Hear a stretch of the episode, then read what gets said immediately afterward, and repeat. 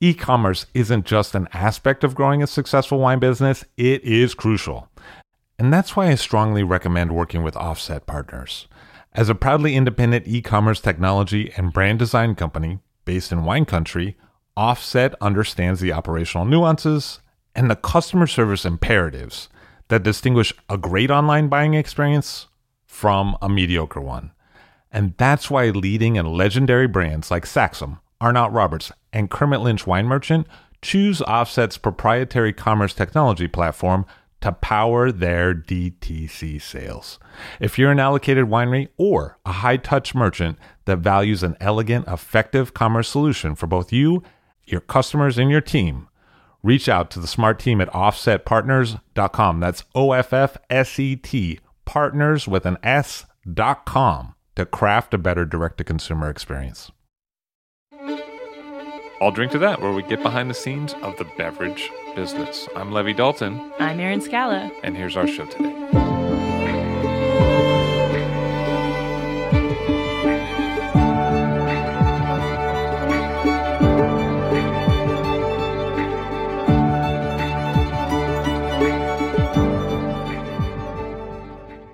Graeme MacDonald on the show. Hello, sir. How are you? I'm doing great. Where did you grow up? In 1954, my great grandparents bought a vineyard up in uh, Oakville. And uh, so my grandparents were living there when I was a young child. And so I think it was maybe a week after I was born. I spent my first time up there and was there pretty much every couple weeks for my entire life. And right after high school, you got a job in the wine business in that area. Yes, I decided at a young age. I had a great English teacher who, when I was talking about the vineyard and going up there and playing in the vines, that she said you should really think about that. So I started to for the first time. This was junior year, so I was uh, 17 years old. So I started calling around trying to see if anybody would stage me for uh, a little internship. And how'd we, that go? Uh, it, we, we, were lucky that it worked out because most people were uh, not comfortable with hiring someone who wasn't legally allowed to drink. So it turned out being my best friend's godfather was willing to take a take a chance, and he had a winery called Elizabeth Spencer, which is in Rutherford. And uh, he hired me to do everything. Most of it, I just sat in the car and asked him questions about what wine tasted like and why why certain wines were a big deal. Obviously, I had spent time on the internet researching what it was all about. And his uh, winemaker was a guy named Matthew Rorick, who then helped me uh, learn a little bit and gave me a half barrel to start practicing with. And just all began from there. I couldn't throw the bug at that point. Because Matt Rorick does Forlorn Hope these days. Yeah. And so uh, Matthew was a uh, incredible. He gave me my first fermentation vessels, which were, I'm pretty sure, two sort of trash cans that he must have gotten at Home Depot. And so I, I worked for them for about four or five years actually, just working my way along summers as I was uh, going to school. When did you start doing some of those side fermentations? it really started in 04. So I did two vintages uh, for Spencer Graham and Matthew and deviated into saying that I have to I have to try this for myself. So in 04 was the first small lot fermentation and ended up uh, not going so well. Learned a lesson each year, but it was really by about 2007, 2008, where I really felt like what we were doing was creating something really special. And at that point, 30 gallons doesn't go too far. So I ended up, we either drank most of it or shared it or celebrated the success. And uh, in 2010, we decided to do our first commercial release uh, for our own brand. But 02 is when you graduated from high school, and then you were making wine in 04. Yeah, and so that was in my uh, college closet, and it was quite a, a, bane of the other roommates who had to deal with fruit flies and all the various maladies of home brewing and home winemaking. That was it was a mixture between wine and brewing because we realized you could buy the ingredients for beer brewing before you could buy the beer. So uh, since I was about 16, I had been brewing. And you went to UCD. Yes, that was a sort of an interesting experience. Seemed like the logical transition to go to wine school and uh, study viticulture and enology I actually uh, didn't realize there was so much chemistry involved and ended up a little in shell shock having to go through eight quarters of chemistry, OChem, biochem, and uh, in the long run was grateful for it. But as uh, the best way to put it is, I ended up unlearning a lot of what they actually taught me there, so I could open my mind to make wines that I feel like are more translucent of the property and more interesting. What was the vibe like at Davis at that time? It was a little intense. I feel like the thing that I really didn't get along with was you you walk in there and they tell you you're you're part of the best wine school in the world and all these things and then they Like that scene from Top Gun. E- exactly yeah I felt- Gentlemen, you're the best of the best. that's absolutely how it went and so I very strongly felt like was the guy wearing a hat that said Viper? Uh, no, but he was uh, he was a very soft spoken uh, Australian man, so it was it was much much more the opposite. I, I felt like I was in in control, but uh, turns out uh, the curriculum there is very very focused, and they're sort of against the more natural approach to winemaking, and so as uh, it was a great thing for me because in retrospect, although I'd spent many years angry at at having gone through that, I. Realized that when when something happens in winemaking, Davis gave me the opportunity to think through and figure out why it happened. And so instead of knowing the solution to a problem and applying it, I could think back and say, okay, well, how is this not going to happen again without me having to manipulate the wine? So I really feel like that was an incredible thing. Obviously, it gives people confidence when they're top gunning you and telling you to uh, that you're going to be greatest winemaker for the biggest brand ever, and I uh, thought that was kind of interesting. There's a there's a glory in large scale winemaking, but I realized quite quickly that I wanted to do something with my own hands, and it really uh, changed the way I look at wine. Going through that education, because I was having had some experience in the business, I, I could disagree and sort of mold it around what I was looking for to get out of it. And get done with school, and then you go to Colgin for harvest. Yeah, so that was uh, through Elizabeth Spencer. They were working in, in ways with Colgin, and the owner thought it would be a great idea for me to see that. And I was actually quite curious myself. It was sort of the tail end of the real cult era where every, all the dot comming and excitement was around those wines. And the probably the most interesting thing for me is they have a farmer named David Abreu, and he does kind of farming that looks like a garden. You drive by his vineyards, and you can be driving 40 miles an hour down Oakville Crossroad and you say, oh, there, look, it's an Abreu vineyard. So I was kind of fascinated by that. I was wrapping my mind around what's the right approach. We obviously have a very old school vineyard, a very classic Napa Valley style. And he was the complete opposite. So I wanted to be in that vineyard and feel what it felt like. What did you see as the differences?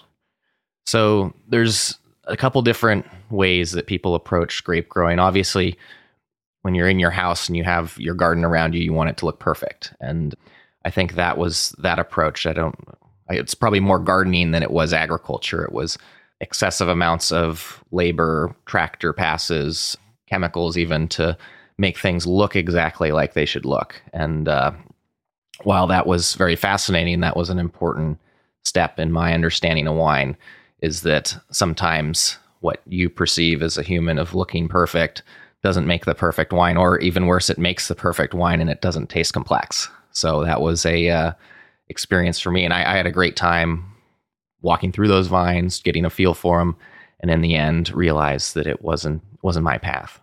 And you worked at Opus One, that was assistant stuff. that was an exciting uh, transition. I felt like because we had Cabernet on our property that I had to keep working at Cabernet houses, and um, Opus um, had recently purchased quite a big chunk of the To Kalon vineyard uh, next door to my family's property, and, uh, and where you live today. and where, where I live in my little cottage, which you've been to. And um, so I wanted to see what was in the soil. I wanted to be part of the development process. They were uh, also getting interested in trying various aspects of their vineyard in biodynamic farming, which was obviously an easy thing for me to jump into. I'd only worked in conventional places besides our family stuff at this point.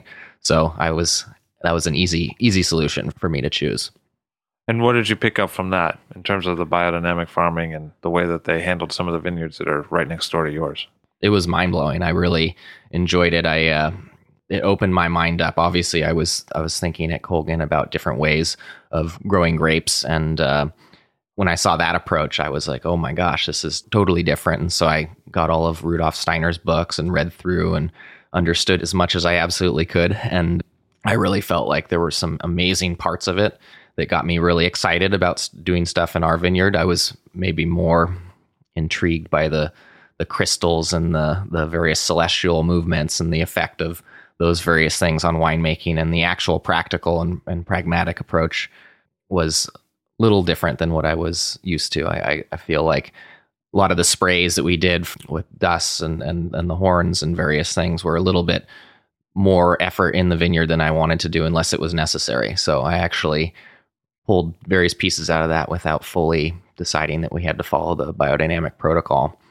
Uh, I think that's I, I, love biodynamics. Don't get me wrong, but uh, it's very structured, and I, I, felt like I needed to get from various philosophies in order to create something unique, which is something that I I feel is important for a project like ours. Because you've also had an engagement with, the One Straw Revolution. Oh yeah, yeah. No, I. Uh, it was actually recommended to me by Christopher Howell, who's the winemaker at Cain Vineyards up on uh, the top of Spring Mountain.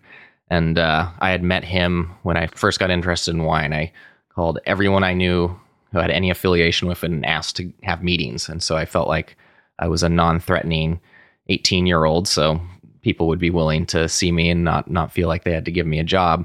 And so one of those was with Christopher Howell, and when I met him about uh, re met him six or seven years later, he this is the one thing he said to me. He said, "I've got a good book for you to read," and I ended up reading it in about a week and got back, saw him again, and mentioned that. And he goes, oh, "I didn't, I didn't know. I've told this to numerous people. Nobody's ever actually read the book, so I'm really excited that you did." And uh, that was a life changing moment for me. If there's anything that we apply more to our brand, it, it's Masanobu Fukuoka and the One Straw Revolution. His full, various parts of his philosophy. And how is that implemented for you?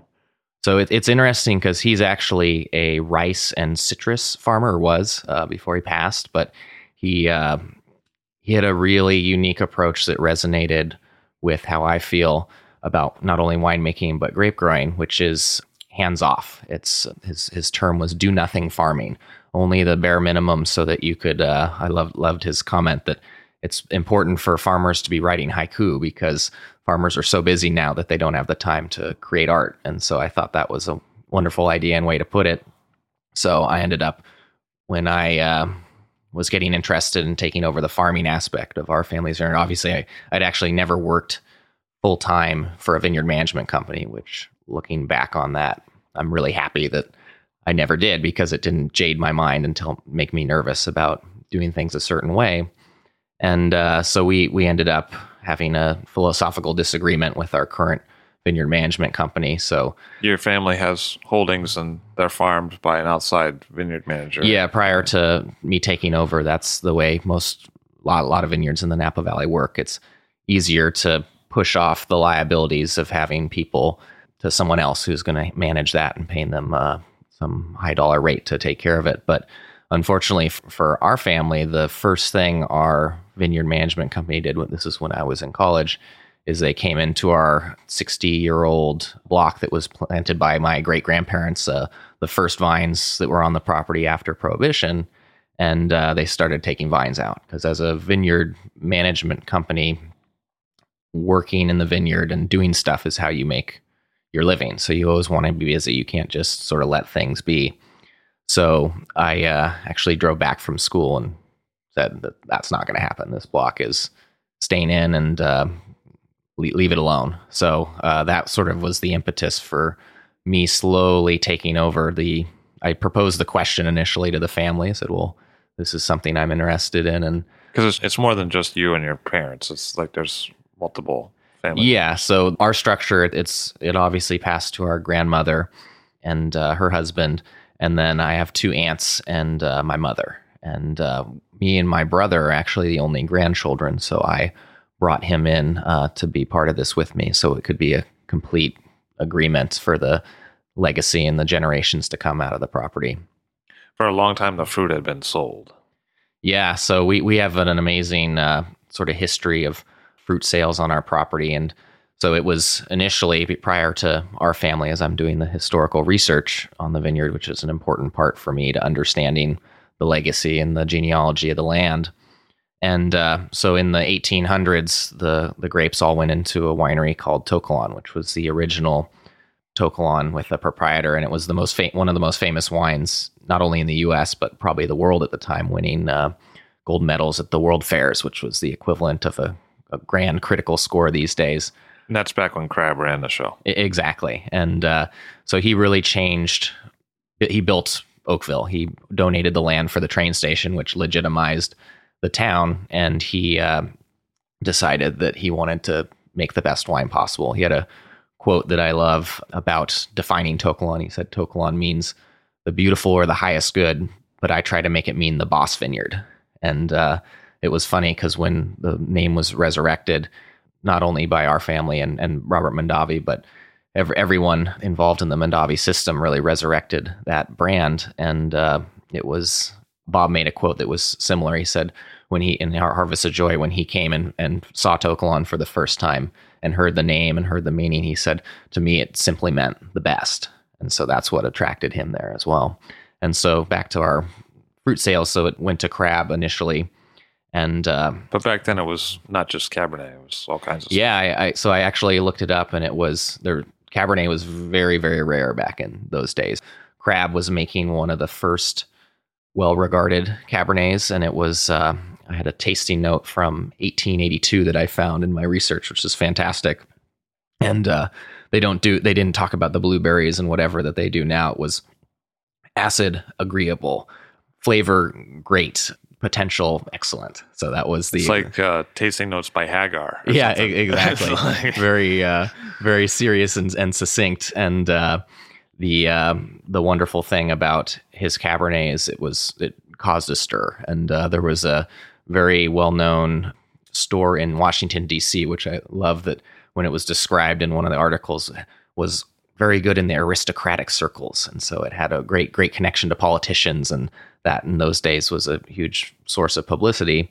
And so uh, he he called uh, Crabb's To Kalon historical, and so I thought that was a significant moment in the evolution. But our our vineyard was actually planted to Zinfandel, Sauvignon Vert, Riesling, and I think there was some Mondeuse uh, or Refosco. There's a little bit of controversy whether those are the same thing. Because your family holdings now are a portion of what would have been the larger Crabb holdings. Yeah, and so we ended up not even realizing that it was something that's been discovered. One, our great uncle started the research into that. He was the first To Kalon historian, and I alluded to his involvement uh, with the resurrection uh, when the Mondavis decided to do it. Is he was supplying the history and uh, encouraging Bob for many years, saying this is such an important piece of of the puzzle in the Napa Valley that we need to do something about it. And of course, Bob then takes it to the next level, and when he actually does something, it made made a big difference. But it's I was actually in, in interviewing people and trying to figure out the lineage of that process. I was talking to Darrell Corti, who has a place called Corti Brothers in Sacramento, a very well known uh, grocery store, and he was saying he was taking growers on trips back in the 70s, and one of the trips included our great uncle and the Mondavi family, and they went to all the great vineyards of of the world. And they they were in Germany, they were in France, they went all over the place. And Darrell turned to turned to Bob and Tim and said, "You guys know you're part of this historic To Kalon vineyard. This is a really exciting thing. You should consider doing something about it." And they had never heard of the heard of the name before. And then our great uncle said, I, I know what that is. And so that's what Darrell sort of teed me off to the involvement and the importance of following the history and understanding it. So it was part of Crabb's holdings, and then Prohibition came, and the grapes were uprooted. Yeah, that was uh, hard times on, on everyone in the valley. For To Kalon especially, they Crabb died in 1899, so he wasn't physically involved with the winery anymore. But the Churchill family, who was his bankers, took over and and were keeping the name going. And his wine, Crabb's winemaker was actually still the winemaker during that era, so it, the maintained the quality and was very well known. Our property, through my research, I realized in about 1890, 1895 was ripped out. And that was because of phylloxera. The UC Davis experiment station, which is the premier land for a university agricultural experiment station, uh, is located next to us. And they were doing actively researching phylloxera and what, what we could do to use resistant stock. And, uh, but in, inevitably, a lot, a lot of vineyards were ripped out. Ours was actually, I have a picture of To Kalon from about that era, and you could see ours was reverted to hay. So obviously, grapes were much more of a commodity then. It wasn't like now where you have no choice, you plant grapes. And um, So To Kalon retains some of the plantings, but it shrunk dramatically. And then as soon as prohibition came, that was the the end of uh, a lot of places. And so To Kalon, I was following the BATF records, and they actually ended up having the wine just sitting in tanks, basically waiting, I think, for prohibition to end. Uh, they got in trouble, as did places like Farniente, for then bootlegging and selling various things to people. And so essentially it got shut down. And when prohibition finally ended, it was only a couple years later that the actual winery burned to the ground. And so, kind of the wonderful thing about Crabb is he, he said it, a fancy cellar, with a nice stone cellar that looks very beautiful, doesn't make your wine better, which was an idea back then that you had to have the most grandiose facility. And then, of course, you'll get all the get all the credit you you desire. Uh, so he really decided that and then built it out of redwood. And so when the fire came, it was all insulated with straw, and uh, the wineries. There's no evidence that it exists anymore, and that's part of why it was so hard. Nobody knew about it in the 50s and uh, 60s when the Mondavis came in because there was no evidence that the winery was there. It was just a sort of a myth at that point. So it was a complete generational rise and fall, almost like Absolutely. Greeks before the Romans or something like that. Yeah, it was it was definitely epic, and uh, it literally had such highs. And then as soon as Prohibition came, the valley hit a low. And I was uh, looking through pictures. You could actually I actually remember that Farniente was abandoned, so that was a very Which is nearby. It's not Yeah. that far. Yeah. Stelling Vineyards. E- exactly. And so Martin Stelling actually bought we, we that's who we bought our property from. He he passed away uh, unfortunately prematurely, but he brought the idea of varietal wines back. And so he planted varieties that he thought were high quality because back then they would say this is the Tokalon Burgundy or this is the Tokalon Chablis. More as a brand name. Yeah, yeah, exactly. That was the it was Tokalon and Chablis on the label. That's all there was. So Martin Stelling decided that we needed to plant varieties that you could put on the label, and so he was replanting Tokalon at the time that our family purchased a piece. Our our vineyard had actually in about 1915 been converted to cherries. And so one of the amazing things about that is there's the family that converted it and bought this section built a palatial mansion, which is now a, a monastery for the Carmelite order. And um, they even offered the property to President Calvin Coolidge as a summer White House in the old days, and he chose instead to go to South Dakota, which just is an ev- evidence of kind of where that Napa Valley wasn't as prestigious as now. Nowadays, we oh that's a crazy choice, but Wine could have been a much bigger thing at the White House ceremonies. you know. Exactly. And so, yeah. And so when our family came there, we, uh, there's a farm worker's house that was part of that monastery property. And our great grandparents had been driving up and down the Napa Valley. They had a ranching operation in Lake County and uh, they fell in love with the valley. It was cooler, it was quaint, it was kind of the, the way they s- described it later on. Our grandparents, it was kind of like Knights Valley 10 years ago or something. It was a rural destination place and they fell in love with this with this farm worker's house from part of the original uh, Doak Mansion, as it was called, now the Carmelite Monastery. And so they offered to buy it from the uh, Martin Stelling's wife, and she said that would be fine. And then came back to him and said, "You know what? I need to get rid of land. We've got too much land to deal with. Like if you want the house, you have to take acreage, which were just the cherries were just being removed, and that, of course." Our family didn't thought that would be a terrible investment. Grapes, grapes back then was was a terrible investment. So they argued, and then eventually the Mrs. Stelling put her foot down, and so we bought that and about 35 acres adjacent to the house. And eventually that got divided in half between what's now Detert and you. Yes, and so uh, the my grandmother and her brother inherited the property, and so her brother and my grandfather ended up running it, and it was it sort of reminds me of of the Mondavi story in many ways, which we were also in the in the thick of during Bob and Peter. Uh, is that our great uncle was an amazing historian, amazing guy, and he was one of the first people that was thinking about the philosophy of grape growing back then. So, like one of the best things I've ever found in my research was someone remembered a quote from Bob Mondavi, and he said he referred to our family as the best grape growers in the Napa Valley, which is why he wanted to have a relationship with us. And I believe that was because our great uncle was traveling the world saying, "This is these are what great vineyards look like. Let's implement that here." And so that was in those days novel. That was an incredible idea. And so the idea that winemaking began in the vineyard, not the winery, was sort of what they were trying to trying to develop. And then our grandfather was meticulous. He was the, I think that's where I inherited my attention to detail. And so when you combine the two of those, it was an amazing force. And so they did a lot of really positive things. And then turns out that they, uh, they were both incredibly opinionated, strong-willed people, as as me, me and my brother are as well. But uh, to keep them sane, they cut the vineyard in half, and our family got the Cabernet Sauvignon half, and our second cousins got the Cabernet Franc. And that's Detert. Yes, exactly. So MacDonald had Cabernet Sauvignon planted at different areas and different blocks, and it was being sold to the Charles Krug winery. And Exactly. Then, and when then that changed, and how, what happened?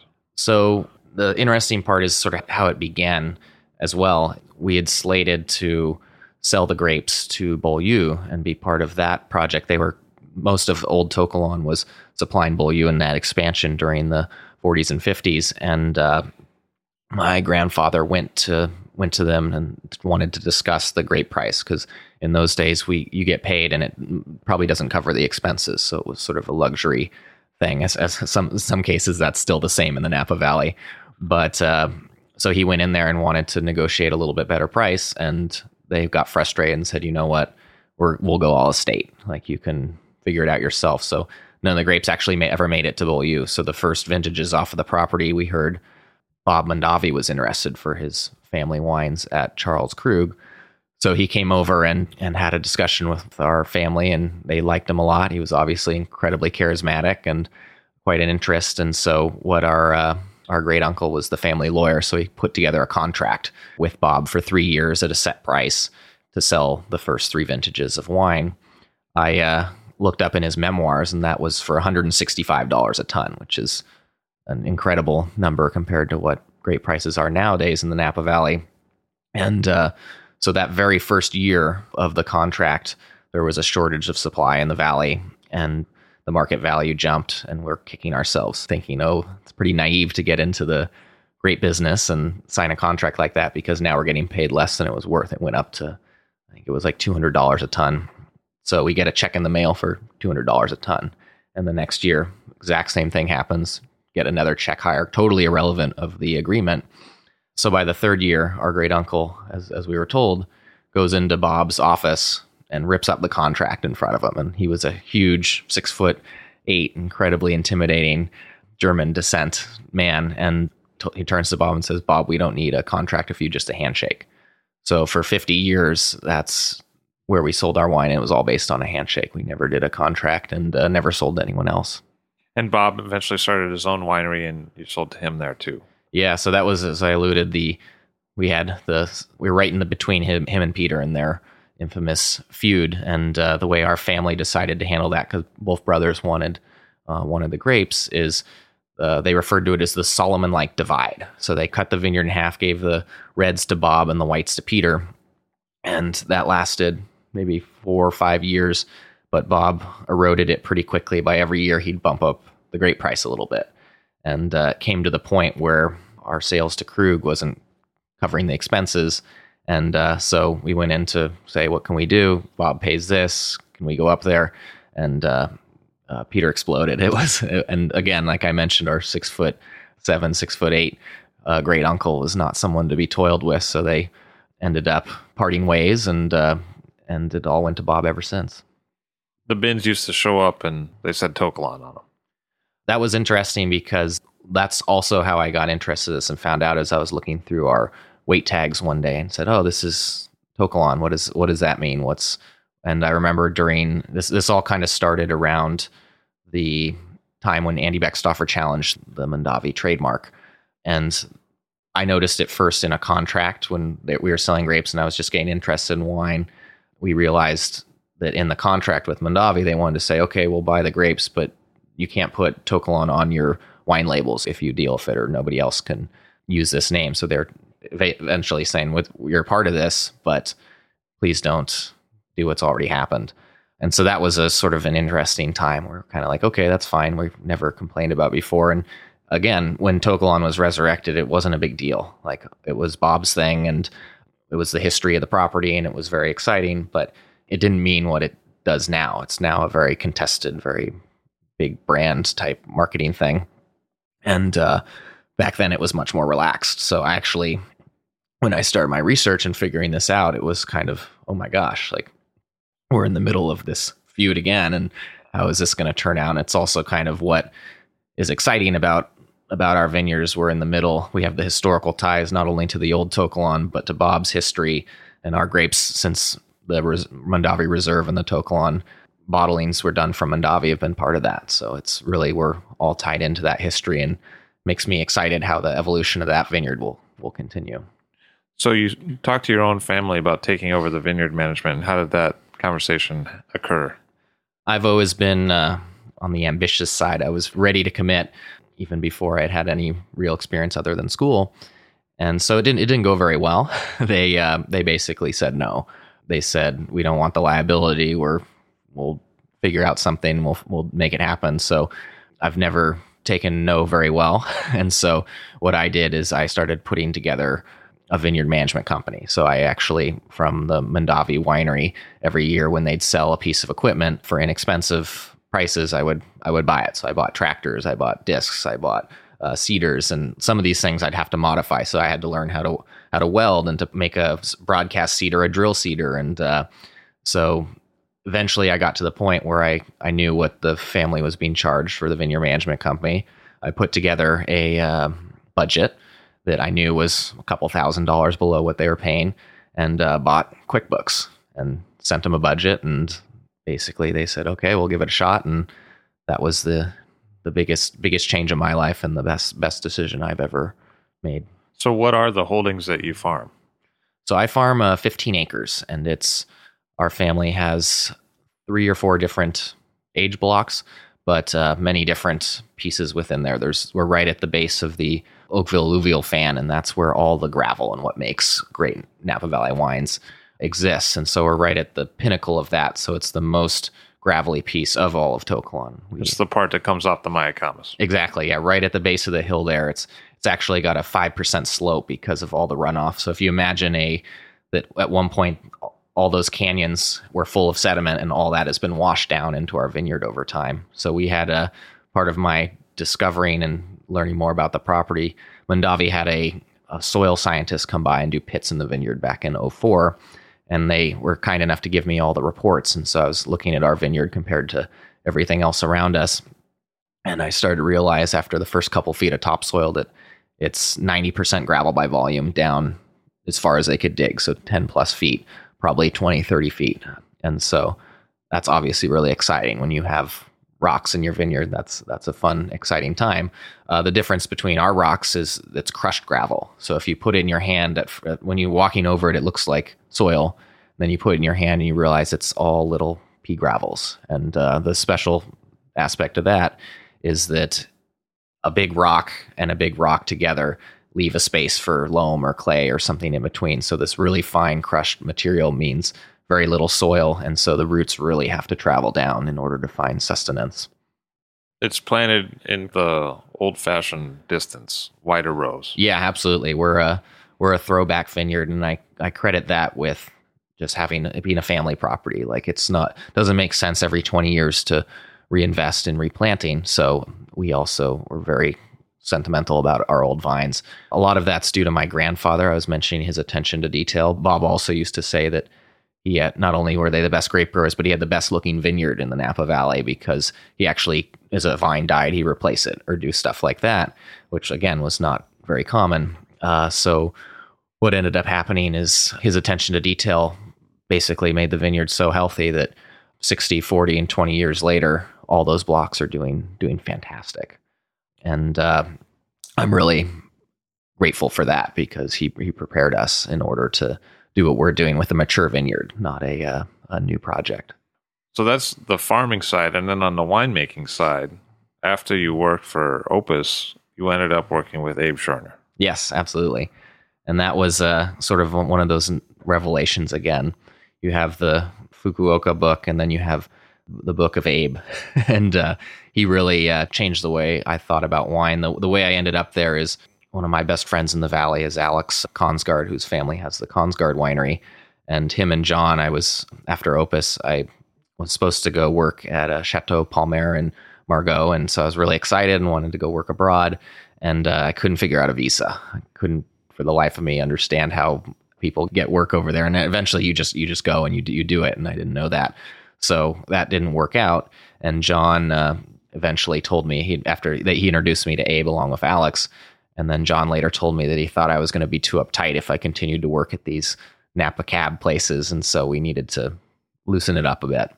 Because John's kind of a old school cowboy in a way. Oh, when yeah, it comes yeah. to winemaking. Yeah, abs- absolutely. That's uh, that's actually how I've heard him describe it before. We're, we're cowboys up here, and I love that. It was uh, sort of as I realized my entire career, sort of every part of where I've worked. When you come to Kongsgaard, it's the complete package. Like so, it's got the philosophy and uh, experimentation of the Scholium project. It's got the cult of the Colgin. It's got the uh, tradition of the Opus, and I thought that was a wonderful sort of accumulation of all that.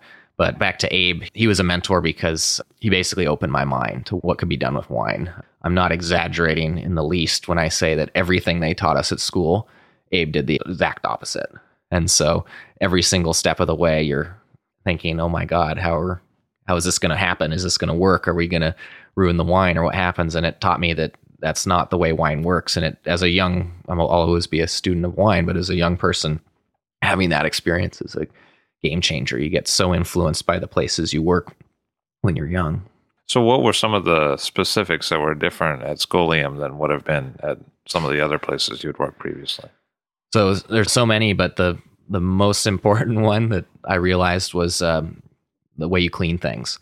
So in a normal winery, you sanitize. You do uh, probably for a gallon of wine, you use ten gallons of water, something ridiculous, and you do a soap. You then you rinse. Then you do a, uh something to clean up the soap. Then you rinse. Then you do a sanitizer, and then you rinse.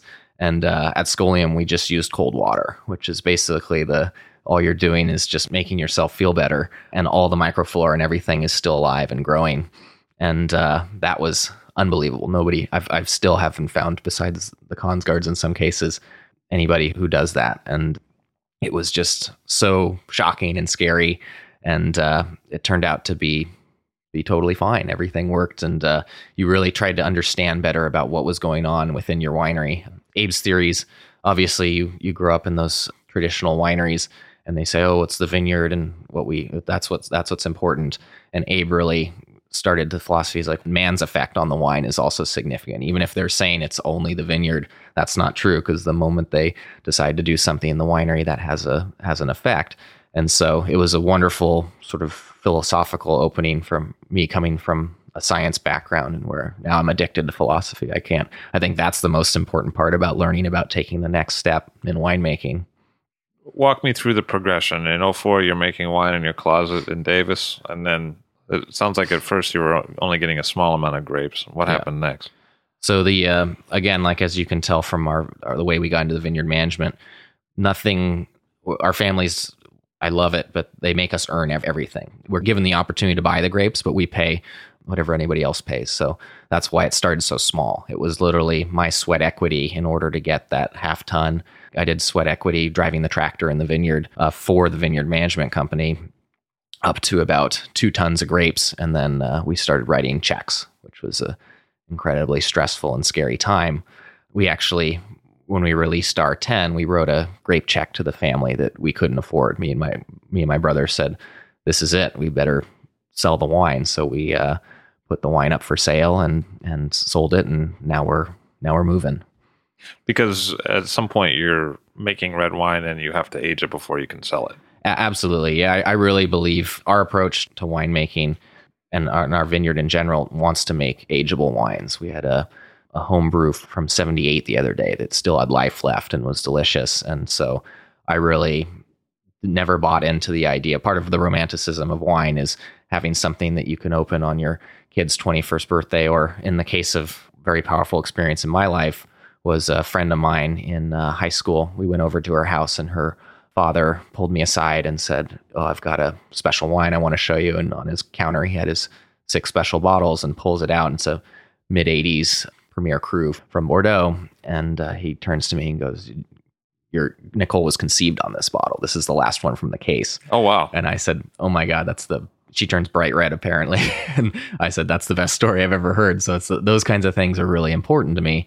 And uh, I want people to be able to say, well, we're going to open this on our kid's 21st birthday and have a great time drinking it when he doesn't understand it or some, something like that. I just love, love the way wine works like that. So we really approach winemaking and want to make ageable wines. And between 04 and 10, what we did is we experimented with style. We felt like anybody who says that they can just walk into a vineyard, make a wine, and it's all of a sudden a great wine is is kind of exaggerating.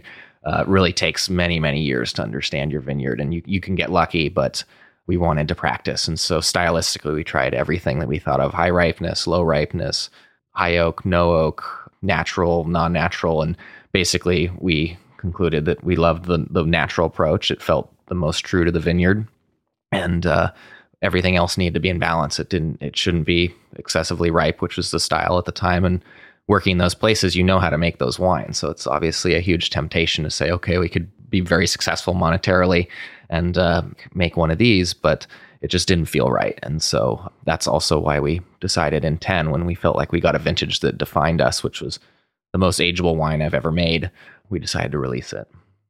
And so you release it, and how many cases did you release? Uh, it was 92 cases, so three barrels approximately. And how long did four. it take you to sell that? Well, so we, we weren't expecting much, and obviously, after doing this for so many years, you you build a website, and I'd been I'd started that in high school, and finally it got finished uh, in about 2012. But uh, we were signing people up, taking names. We put it up on the internet for direct sales, and we we, we approached our brand. We we're in such a neighborhood of big business that we wanted to be perceived as what we are, which is genuine and uh, sort of the old school. And so we made a cognizant decision not to market our wine besides word of mouth.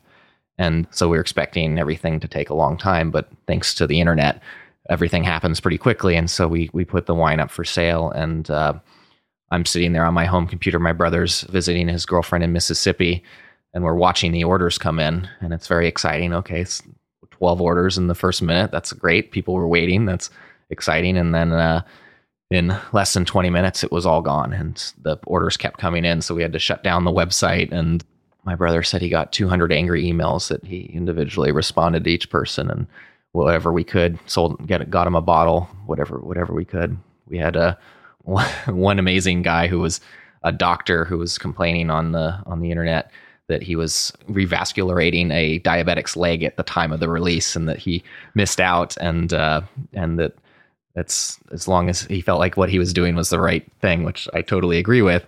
Uh, so people like that we reached out to and said, "Well, I'm glad you made the right choice. We'll get some wine to you." So 2010 was the first public release, and then you just released the 11. How are those two the same, and how are they different? I, I love all my children, so I can't. I, I don't play play favorites, but they're vastly different. Just the 11 vintage in Napa was was a long, long cool growing season. The 10 was the first time I felt like I knew really strongly what I was doing in the vineyard because I made the first executive decision. This was still the vineyard management company managing it, but I decided the idea of stripping all the leaves off of the, the morning side of the vine was wrong. Felt wrong. It looked wrong. So I said, that's not how we're going to do it anymore. Actually, the reason behind that is I started to taste older wines from the family home winemaking from the 60s, 70s. And uh, you could tell that they were still so young, but it's because they had pyrazines, which is like the classic Cabernet flavor that uh, is somewhat rare in, in Napa Valley wines these days. That kind of green character. Yeah, and and that's part of that compound was more stable than the fruit. And so a lot of the longevity of the wines were built on that. And so our family wines that were picked, they were 12% alcohol and they still tasted like sort of like beanie and minty and all that stuff. And I remember one person in the family said, This is exactly the same flavors as it was when it was bottled. So I was fascinated with that. So when you open up the vines and let the uh, sun in, it degrades that compound. And so I felt like that was the wrong thing to do. And not that I'm taking it too far back to the extreme, it's more of a balance. But it in our wines now, it turns into more of like the black olive. And I think it's more minerally and, and exciting. And it's also going to make the wines age longer. Because you do have a cellar where your family has stock back vintages of the Charles Krug Chenin that you Mhm. helped contribute grapes to, and then also Cabernet wines off your own property, and even blends with the Eisele property. Absolutely. And that's sort of exciting. So I didn't mention before, but when we first planted the vineyard, it was Cabernet Sauvignon, Cabernet Franc, Chenin Blanc, and Johannesburg Riesling.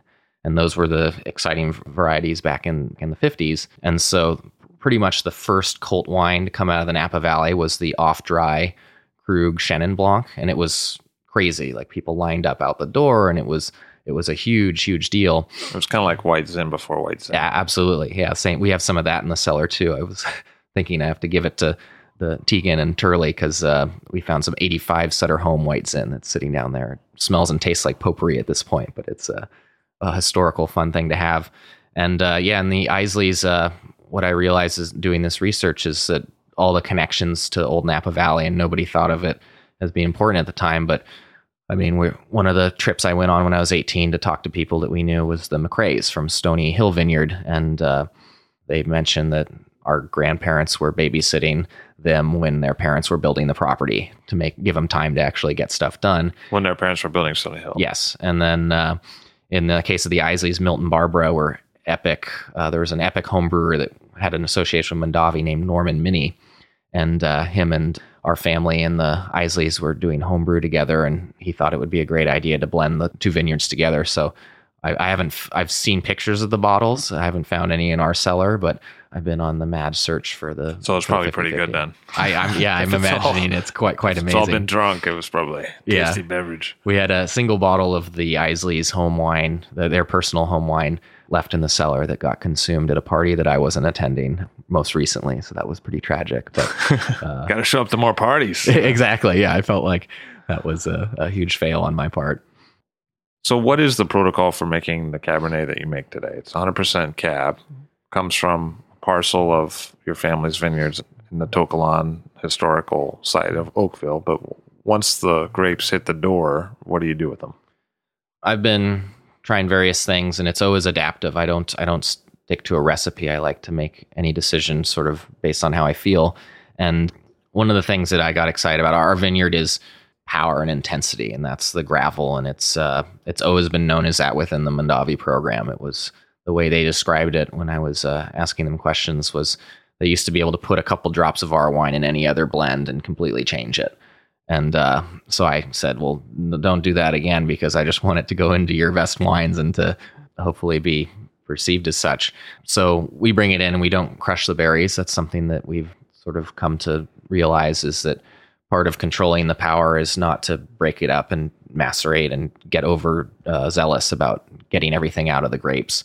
That's probably our biggest difference from other people. Everybody's max extraction these days. And one of the biggest things that's popular right now is the use of enzymes in order to get really inky dark wines and i just fundamentally had a hard time accepting that that's the right way to do it and i feel like looking in the wines you can feel it. It takes the wine from feeling like a beverage and having a lightness in the palate to being more of like that biting into a piece of pie like it gives you that sort of mid palate extraction which i think is less refreshing. Uh, so we don't crush anything. I usually let it sit four or five days just to for the natural yeast to start building up, and uh, we let it ferment naturally. I do you, you, do like a cold maceration to let the yeast. Yeah, I don't yeah. think it does anything for extraction. I just think it's some like if you start try to start it right away by warming it or something. It's I don't think it's the yeast are ready. They need time to build up. If I remember from school, to they tried to measure how much actual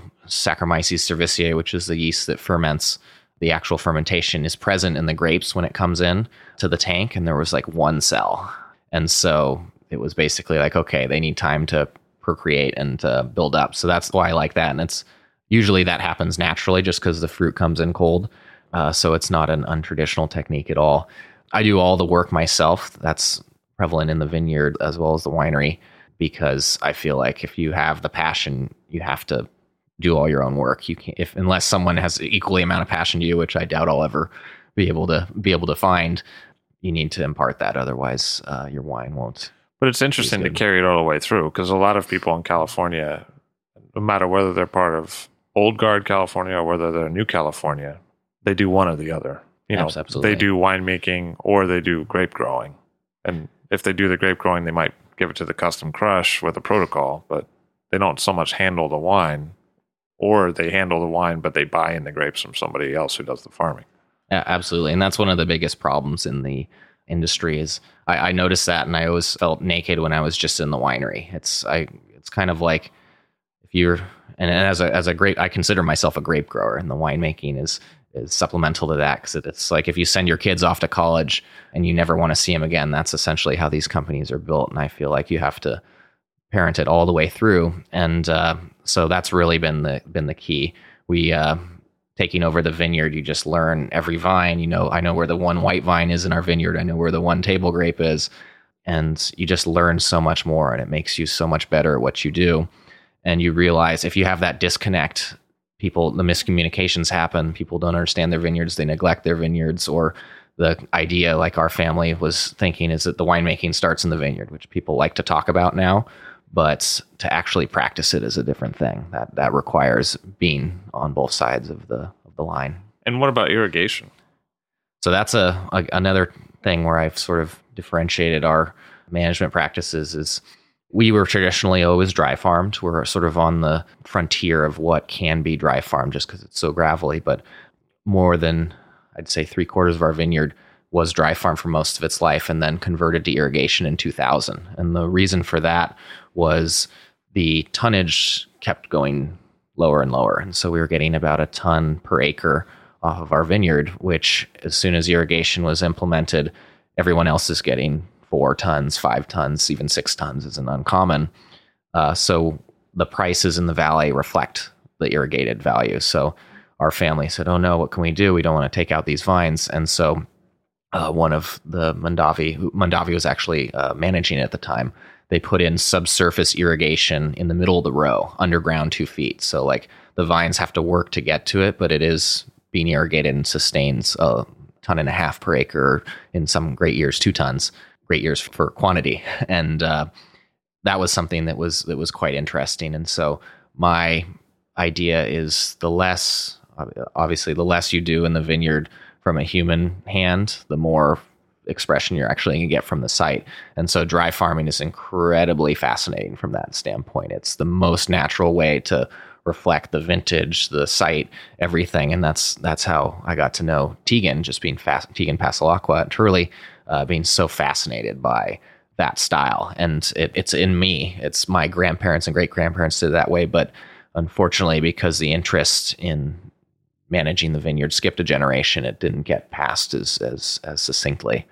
So I, I, feel very strongly that that's a great thing. So I actually converted various of our blocks back to dry farming. Uh, I started with our 60 year old section, which I felt like was starting to show more of the disease symptoms and various things that happens as we get older. And um, it was incredibly surprising because I turned it off in 13 for the first time completely, which was a terrible drought year and everybody's going crazy, and the vines did better than they've ever done before. All the disease symptoms decreased because the roots, instead of hanging out in the first couple feet of soil, all dove back down to where they where they used to be, and uh, I think it's such a good thing. But balance is like we have a 20 year old. Our youngest vines are 20, and uh, we still have to irrigate them. They're just not. It's taking less and less every year. But uh, the way I irrigate, which is also a little bit on the wild side, is we only water once the fruit actually like once vines start to necrose fruit. So when it aborts a cluster, essentially is what happens, and it dries up and turns to raisins. Uh, that's the plant telling me that it needs water in order to carry the fruit that it has.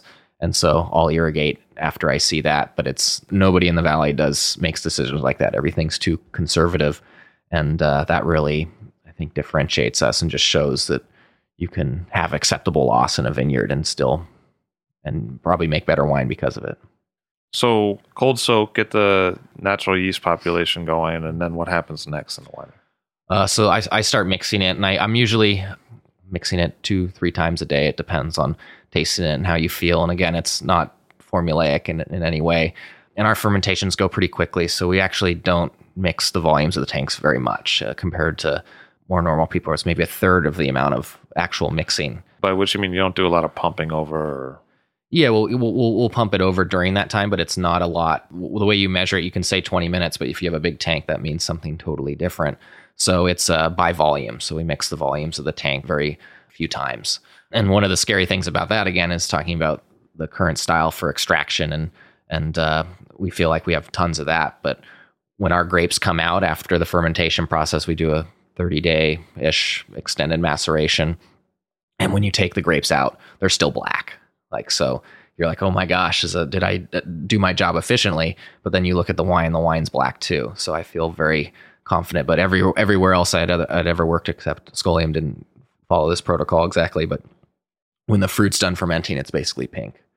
Uh, so you've gotten everything out of that berry. And uh, what we realized is that you don't, if you try to take everything, then your wines get heavy or too big. And we wanted to maintain a certain amount of elegance. But like I said, our wine's always been power and intensity. So it's, it's sort of got the best of both worlds. I really think that that's one of, one of the other things we do is I really feel strongly about the seed is an important part of the fermentation. And one of the ways to not have tannin in your wine is you can press it off sweet and minimize the interaction with the skins and the seeds. But because the vine puts so much energy into that seed for reproduction, I feel like that's something we got to capture in the wine. So the extended maceration really allows us to get the seed flavors, and that's where you get your graphite and your your sort of like a beautiful like it's called bitterness, but it's way more delicious than than that sounds. Because sometimes I think graphite's like a wood signature, but you're saying it's also a seed note. Yeah, absolutely. And uh, also, it could be a reduction note. I'm not afraid of having some reduction wine. I think that's an important part. Uh, again, like with the pyrazine theory, is like having a little bit of everything is important. Like we would never add copper to our wines uh, because we wouldn't want to strip them. And strip them. Yeah. And uh, I think just the wine, our, our site in general likes to be reductive. So when I rack it occasionally, it's only because it's gone going too far, and that just freshens up and gives it the air it needs. So even with the reductive site and some biodynamic principles, which sometimes people say causes reduction, you don't mm-hmm. want to add copper to strip the reduction because it'll strip other stuff, and you, are not doing a ton of racking. No, and uh, the the reduction in almost all years is is very light. It's it's not uh, it doesn't overpower, but even if you get a reductive vintage, it's not it's not the end of the world. It's really scary for a while, and this is really what I picked up with Abe and and the Kongsgaard as well. You sit through and you're you're confident that it's all going to work out, and so the initial compound of reduction is very simple and and sort of overpowering, and then as it complexes within the wine, it becomes quite interesting. And a lot of uh, the reasons white Burgundy is so good is because of reduction. The reason the Kongsgaard's Judge Chardonnay is so good is because of the reduction. So I really felt like it's again, you, you, if you're striving for perfection of no nothing that challenges you, then you get a very simple wine that doesn't uh, doesn't seem that exciting. So you barrel it down direct from tank. Yeah, so I like to uh, split it down from tank.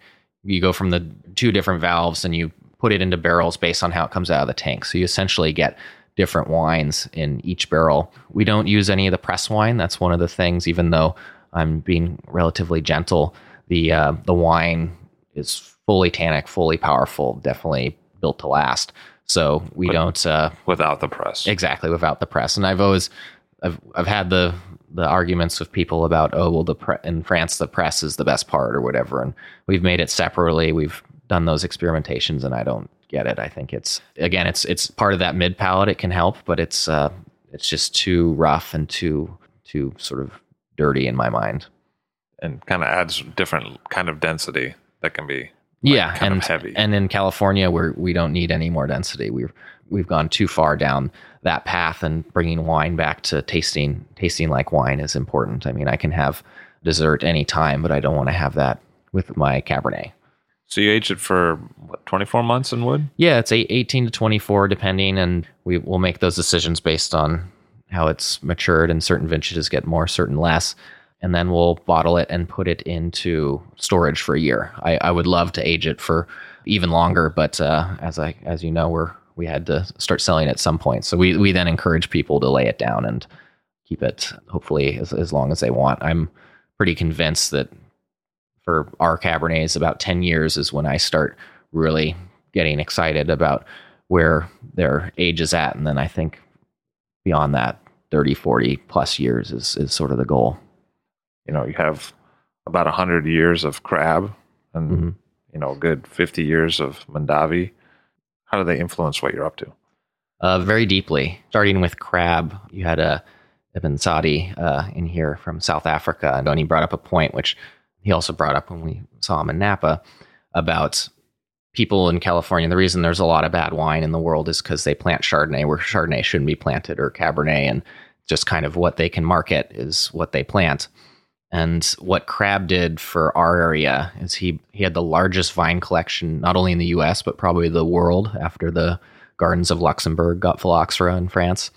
And uh, so what he ended up doing is bringing in 400 plus varieties and experimenting to see what was best in our soil of, of our of our own vineyards.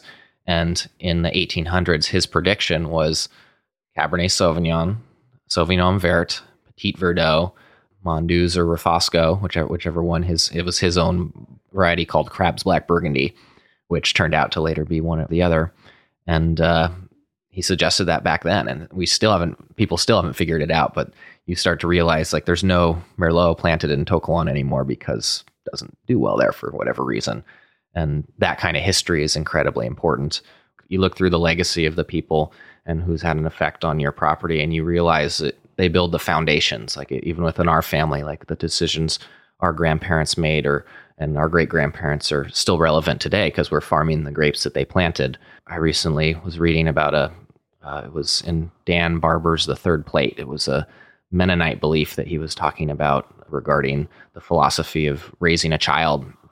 And when I read this, it was the first time that I ever put to words what I'm dealing with with our family, and that was they believe that raising a child is not something that begins at birth or even conception, but it's something that begins 100 years prior when uh, you start shaping the environment that that child will be raised in. And when I read that, it was one of the another one of those important, powerful moments because I realized that our great grandparents and our grandparents have been raising this vineyard for this moment for us. And I didn't get it when I was younger because our grandmother used to pull us aside and say, it's our dream that someday wine could be made from this property. That would be that would make us both so happy. And uh, that was repeated throughout our youth. And you just kind of rub it off and say, okay, whatever. I didn't.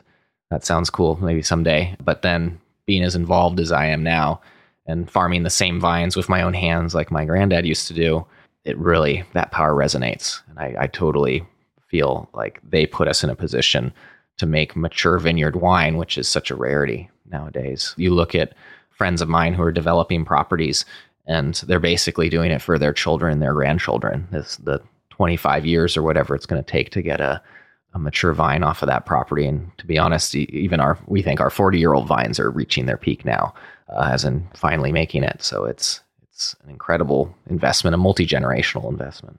And what about Bob Mondavi's influence during that period of time? What how do you think that that has set the course that you're on today? He's been incredibly powerful because everyone who has helped me and made this dream a reality is somehow connected to him and what he did. Basically, any uh, the friend who helps me with the mechanics on the tractor, uh, if I need help with people during pruning, it's an ex Mondavi employee who sends sends me people. It's all interconnected, and uh, so that really resonated with me in regards to trying to understand why Bob was so successful, why Mondavi was uh, was such an important aspect of the valley. I mean, he re- we we all kind of know it, but he really changed from 1950 plus the the way the valley is today. And uh, I was just doing a presentation where I showed a map of a wine map of Napa Valley in 1950s, and there were 14 wineries, and uh, that was that was it. And um, now you look at a current map and there's hundreds and hundreds. You can't even, you have to zoom in to see what's going on. And he, he really changed that. And his, his influence on our family was huge because instead of taking advantage of us, he always supported us. And so the reason I feel like our vineyard's still in the family, still continue his legacy is because he protected us. He didn't, he didn't take it. So I know obviously if the ever opportunity ever had to come up that it would be sold, it would have been to Bob. But he never asked, he never forced, he just made sure that we, we felt uh, secure. Graeme MacDonald, he's continuing a new chapter in a long vineyard story at the MacDonald Vineyard in Oakville. Thank you very much for being here today. Uh, my pleasure. Thank you, sir. I'll Drink to That is hosted and produced by myself, Levi Dalton. Erin Scala has contributed original pieces. Editorial assistance has been provided by Bill Kimsey. The show music was performed and composed by Rob Moose and Thomas Bartlett. Show artwork by Alicia Tenoyan. T shirts, sweatshirts, coffee mugs, and so much more, including show stickers, notebooks, and even gift wrap, are available for sale if you check the show website, illdrinktothatpod.com. That's I L L drink to that P O D.com, which is the same place you'd go to sign up for our email list or to make one of the crucially important donations that help keep this show operating. You can donate from anywhere using PayPal or Stripe on the show website. Remember to hit subscribe or to follow this show in your favorite podcast app, please. That's super important to see every episode. And thank you for listening. We really feel like to make a great wine, you have to differentiate yourself. And I could copycat anyone else in the valley. And I strongly feel that that's not the right way to do it. And if you look at every great wine that's come out over the years, and not necessarily from Napa, but from the world, it's because they have something different to offer. It's because they're a unique picture of of the site and not uh, sort of a flattering implication of something else.